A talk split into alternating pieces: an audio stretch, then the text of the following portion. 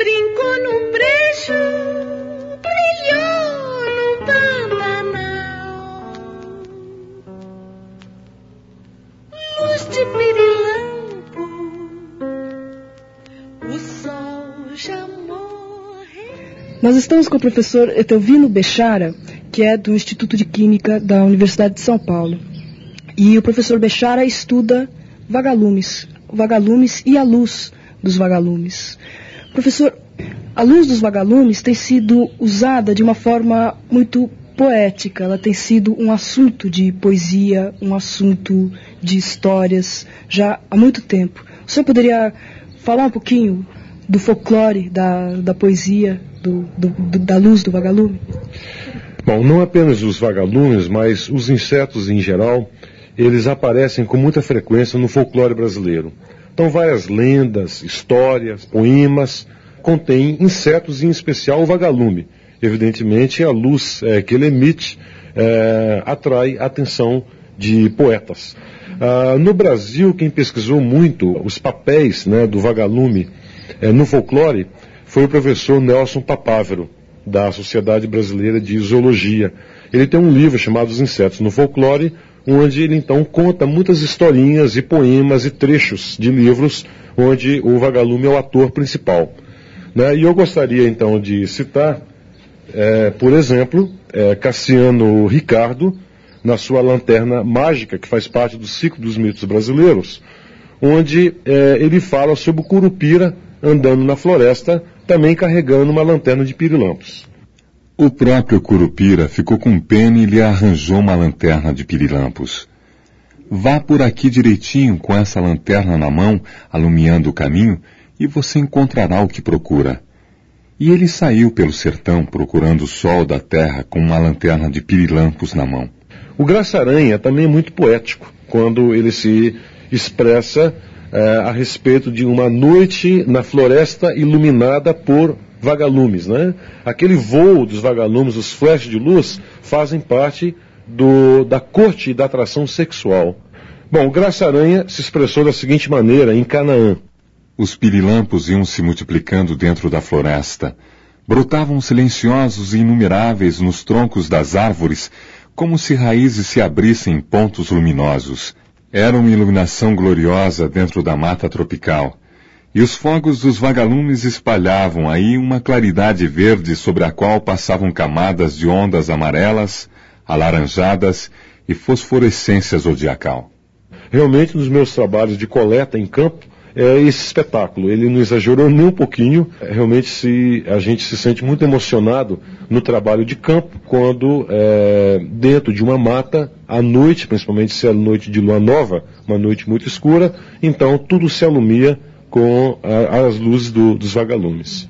Professor, a gente viu então, quer dizer, pelo menos duas menções a lâmpadas de vagalumes. É possível realmente se iluminar o ambiente com luz de vagalume? É, exatamente. Não apenas da bibliografia, mas da minha própria prática. Veja bem, várias vezes eu levei para minha casa né, caixas de plástico onde eu guardava os vagalumes que eu coletei na, na mata.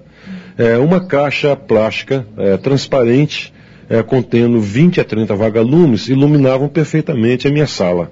E também existem citações na biografia, mesmo pinturas, né? Assim, sobre cenas familiares na América Central, na região do Caribe, onde então os indígenas usavam é, lâmpadas de vagalumes para iluminar as suas choupanas e sob essa luz, né, fazer então trabalhos manuais. Uma outra citação é a de Machado, Machado de Assis, no, num poema chamado Círculo Vicioso. Né? Neste poema, este poema começa da seguinte maneira. É, bailando no ar, gemia inquieto o vagalume. Quem me dera que eu fosse aquela loira estrela que brilha no eterno céu como uma eterna vela. E a partir daí, no poema, né, a estrela inveja a lua, acha que a lua tem uma auréola muito mais luminosa do que a dela, a lua, por sua vez, inveja o sol, e o sol diz que está cansado de ser tão brilhante que ele gostaria de ser um simples vagalume. Mas eu estou pegando esse, esse verso, né, é, onde o vagalume inveja a estrela, para fazer uma colocação. A luz do vagalume é originada por uma reação química. A luz que o vagalume emite nada mais do que o resultado de conversão de energia química em energia luminosa. Essa energia é da ordem de algumas quilocalorias, certo? Enquanto que na estrela, o processo que está ocorrendo de produção de energia é um processo nuclear, é um processo de fusão nuclear entre átomos de deutério formando hélio, certo? E a ordem de grandeza de energia solar, da energia das estrelas, é de bilhões de quilocalorias, percebe? Muito bem, então é, realmente o sonho do vagalume é um sonho impossível, né? Mas o vagalume não deveria estar tão triste, porque ele faz a conversão de energia química em energia luminosa com muita eficiência. Né? Em laboratório é, foi medida essa eficiência e ela é da ordem de 90%. Ou seja, é, se nós pegarmos 100 gramas do combustível que o vagalume usa para produzir luz, 90 gramas realmente vão levar à produção de fótons, ou seja, de luz. Nenhuma máquina humana, seja ela um motor de um carro, uma lâmpada elétrica ou uma máquina a vapor, apresenta uma eficiência de conversão de energia tão grande quanto a do vagalume. Em geral, quando se converte energia, há muita perda de energia é, sob a forma térmica, vamos dizer assim. Por isso que as máquinas, em geral, se esquentam, enquanto que um vagalume, qualquer pessoa pode pegar na mão e ver que ele, a luz dele é fria. Essa é a definição da chamada bioluminescência. Né? A bioluminescência é a emissão de luz fria, visível por organismos vivos, por vagalumes e por vários outros animais, em geral animais marinhos. Agora, o vagalume, ele concretamente ele brilha para quê? Ou por quê? Quer dizer, a gente está falando muito da beleza, do brilho do vagalume, ele, ele brilha para ser bonito? Agora há pouco eu disse que a origem da luz é uma energia química. Então o que o vagalume faz é o seguinte: nas suas lanternas ocorre uma reação entre uma substância que ele produz, chamada luciferina, a luciferina. Essa luciferina reage com oxigênio, com ATP, que é uma outra substância presente em qualquer ser vivo, e esta reação é catalisada por uma enzima chamada luciferase. Então, o que a luciferase faz é catalisar uma reação de combustão, de queima parcial da luciferina por oxigênio, onde o ATP tem um papel de um ativador, de um catalisador, fazer com que a reação ocorra também mais eficientemente. O produto dessa reação, ele é gerado no estado fluorescente. Estudando-se vários animais luminescentes, viu-se que a luciferina deles eram muito diferentes. Então, um peixe tem uma luciferina diferente do. Um peixe luminescente tem uma luciferina diferente daquela do vagalume. A luciferina das bactérias luminescentes também é diferente. Então, como quimicamente as luciferinas, ou seja, os combustíveis, são muito diferentes, então passou-se a acreditar que, na verdade, a bioluminescência ela surgiu várias vezes durante a evolução das espécies. E para quê? Para que serve a bioluminescência? Em geral, a emissão de luz por organismos vivos né, serve a funções de comunicação entre os indivíduos da mesma espécie. Então, por exemplo, são conhecidos peixes luminescentes que usam a emissão de luz para manter o cardume junto. Em outros casos, claramente, aliás, na maioria dos casos, claramente, a emissão de luz serve a um papel sexual corte e atração sexual seriam as funções, né, seriam uh, os motivos por que os animais emiti, emitem luz. Quer dizer, ele brilha mesmo para ser bonito? Ele brilha para ser bonito, para ser atraente, para ser sexualmente atraente. Né? Então nós temos, por exemplo, vagalumes, machos e fêmeas, emitindo luz de determinada cor, através de lanternas de diferentes tamanhos, voando ou parados, não é verdade? E emitindo luz assim com uma certa periodicidade, com uma certa frequência que é típica de cada espécie. Em outros casos, é, a luminescência é, biológica, ou a emissão de luz por seres vivos, é usada para a atração de uma presa. Então, por exemplo, as larvas de um certo tipo de vagalume, à noite, elas emitem luz para atrair é, insetos alados. Ela atrai então com a sua luz esses insetos, elas são carnívoras, então elas abocanham e devoram o inseto.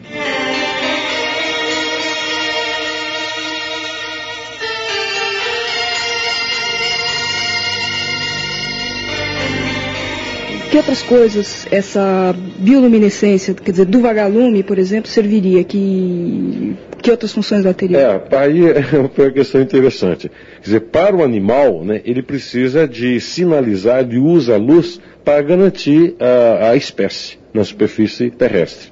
Agora, para nós, quer dizer, conhecendo, investigando e compreendendo como é que a coisa funciona, né, a gente é, consegue utilizar os mecanismos químicos básicos da bioluminescência para outras finalidades. E esse processo de emissão de luz é dependente de uma outra substância chamada APP, que está presente em qualquer organismo vivo, seja ele uma bactéria ou seja ele um, uma vaca.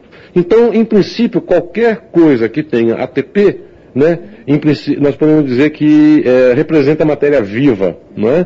E nós, para detectarmos é, essa espécie, né, nós podemos utilizar aquele sistema luminescente do vagalume. Então, por exemplo, já coloquei algumas ocasiões que é, algumas sondas espaciais apresentam o pó do vagalume, vamos dizer assim, mais o oxigênio, né, como é, meio de detectar então vida né, na, naquela, vamos dizer, no espaço. Como? Bom, eles coletam uma amostra do ar, uma amostra de terra ou qualquer coisa, né? E colocam em contato com esse pó de vagalume. Se ele brilhar é porque aquela terra coletada, aquela amostra coletada, tem ATP. Portanto, teria vida tal como nós a concebemos na Terra. Até agora ninguém achou. Não sei, né? Isso eu não sei. Agora, uma outra, por exemplo, aplicação muito interessante é que é, se pode usar o pó do vagalume, esse pó luminescente, para se detectar contaminação bacteriana, por exemplo, em águas tratadas, contaminação bacteriana em alimentos enlatados, certo? E o pessoal da oceanografia, naquele projeto Antártida, está, por exemplo, muito interessado em usar o método bioluminescente, baseado então no pó do vagalume, para monitorar a presença então de, de micro-organismos em água do mar, plâncton, né, fitoplâncton e, ou, ou zooplâncton. Agora, esse mesmo processo de detecção de bactéria pode ser usado em exames laboratoriais para localização de, de micróbios? Ou ah, assim? olha, hoje em dia, é, vamos dizer assim, principalmente na Europa e nos Estados Unidos, os métodos é, convencionais de análises clínicas, né, para a dosagem então de metabolitos ou de enzimas em amostras biológicas, como soro, escarro, sangue, etc., esses métodos convencionais já estão, estão, sendo substituídos pelos chamados métodos luminescentes, certo? Então, cada vez mais se usa o pó do vagalume como método analítico no laboratório de análises clínicas. Imagine quanto isso é importante para o Brasil. Imagine que o INAMPS substitua toda uma metodologia clássica cara né, de, de controle, por exemplo, de doenças né, em, em fluidos é, fisiológicos, utilizando pó de vagalume que nós temos aqui de monte. Que a América do Sul é o berço geográfico dos vagalumes. Mas, professor, tem tanto vagalume assim? Como é que. Quer dizer, um vagalumezinho a gente imagina, mas precisa de uma um monte de vagalumes para fazer tudo isso? É, veja bem, o método da bioluminescência é um método muito sensível, extremamente sensível para é, detecção, para medida de ATP numa amostra. Assim, se pode medir 10 elevado a menos 15 molar, né, 10 elevado a menos 15 moles de ATP numa determinada amostra. E, além disso, é, sendo, bom, sendo um método muito é, sensível, ele é muito sensível porque ele é, utiliza uma enzima, um catalisador. Não é? Então não se precisa de tanta quantidade assim de pó de vagalume para se fazer uma análise. Mas além disso, nós temos uma preocupação aqui no laboratório, em colaboração com o Museu de Zoologia da USP, em criar esses vagalumes em laboratório. Então hoje nós já temos, por exemplo, a segunda geração de vagalumes. Né? O, ciclo, o ciclo vital completo, o ciclo de vida do vagalume, leva cerca de dois anos, incluindo ovo, larva, pupa e adulto.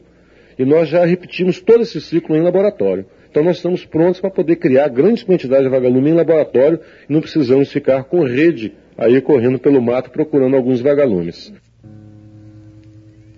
Brincou no brejo, brilhou no pantanal. Luz de pirilão.